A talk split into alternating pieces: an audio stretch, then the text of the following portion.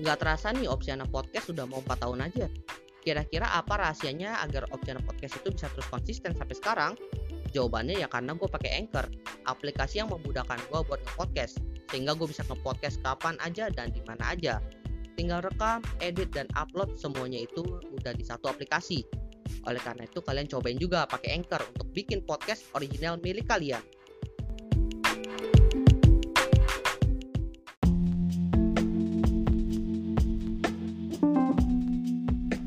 Sekarang itu banyak banget sosmed ya yang mulai mengikuti atau bisa dibilang meniru TikTok dari segi fitur. Terlebih fitur short vertical videonya yang bisa dibilang sampai saat ini masih menjadi salah satu andalan dari TikTok. Awalnya sih gue pikir sosial media aja yang ngelakuin hal ini. Tapi ternyata aplikasi-aplikasi lain yang di luar dari sosial media pun mulai mengikuti fitur ini mereka mulai memasukkan fitur-fitur sosial ke dalam aplikasi mereka.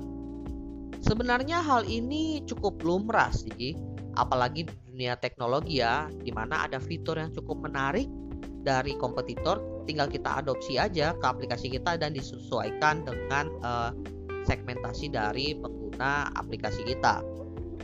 Gue inget banget sih hal ini uh, dari pengalaman gue sendiri mulai kejadian itu di Instagram yang meniru fitur story-nya dari Snapchat. Pas itu Snapchat uh, cukup naik daun dengan mengeluarkan fitur story di mana kalian bisa bikin status dan status itu hilang setelah 24 jam. Dan Instagram mulai meniru fitur story tersebut.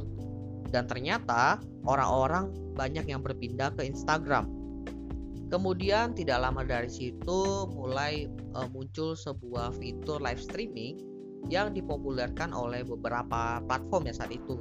Tapi yang cukup gue ingat adalah Periscope. Nah, untuk Periscope sendiri ini bisa dibilang uh, live streamnya memang dari aplikasi mereka, tapi kebanyakan orang-orang itu share dari Twitter mereka.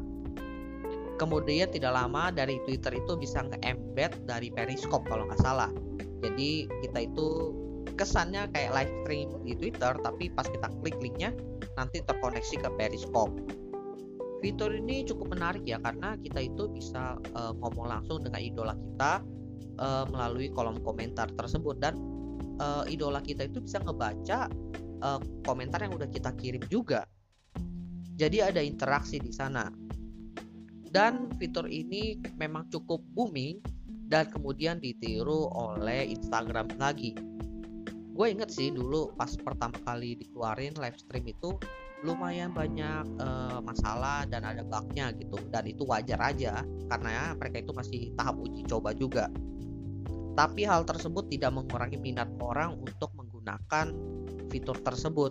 Dan akhirnya fitur itu terus diimprove improve dan seperti sekarang aja. Setelah itu YouTube mulai naik di permukaan dan sebenarnya YouTube itu kan bukan aplikasi sosial media ya aplikasi untuk uh, menonton video sebenarnya dan dari situ Instagram mulai ngeluarin uh, eh, IGTV. Tapi sayangnya hal ini bisa dibilang tidak terlalu berhasil karena formatnya itu udah vertikal. Meskipun kita tahu bahwa sekarang itu orang orang lebih suka nonton video dalam bentuk vertikal, tapi saat itu kan belum masanya dan orang tidak terbiasa. Lalu dari situ sempatlah ada masa jenjang yang bisa dibilang nggak begitu banyak uh, fitur-fitur inovatif dikeluarkan di sosial media yang ditiru. Palingan ya kayak Twitter dan juga Facebook tuh yang mulai meniru fitur stories yang sebenarnya dipopulerkan oleh Snapchat kan. Lalu muncullah TikTok.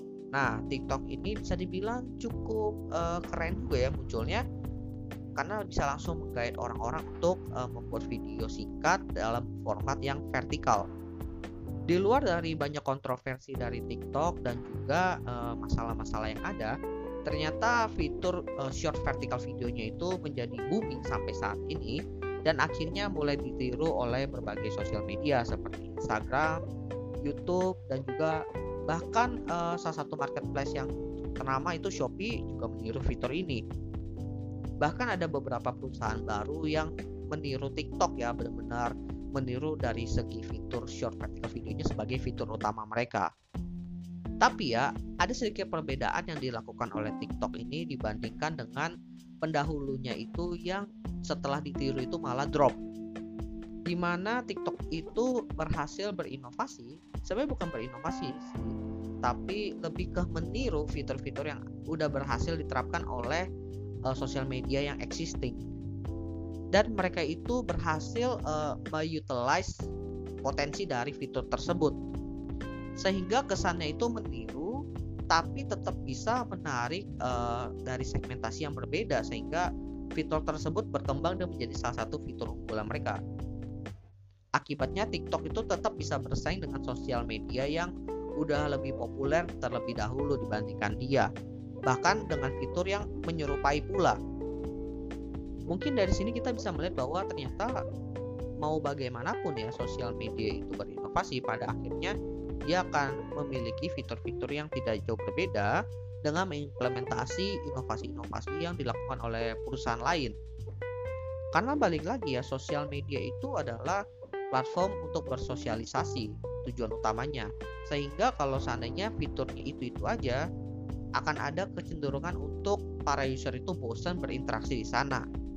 Ketika user itu merasa bosan mereka cenderung akan mencari uh, sesuatu yang baru di luar dari aplikasi tersebut. Makanya ketika ada inovasi kadang-kadang usernya itu pindah ke sana kan.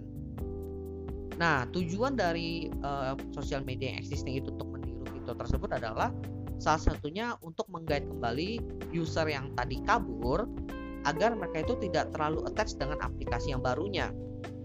Karena ya kalau udah attach banget sama aplikasi yang baru, kemungkinan user itu mau kembali menjadi sangat sulit.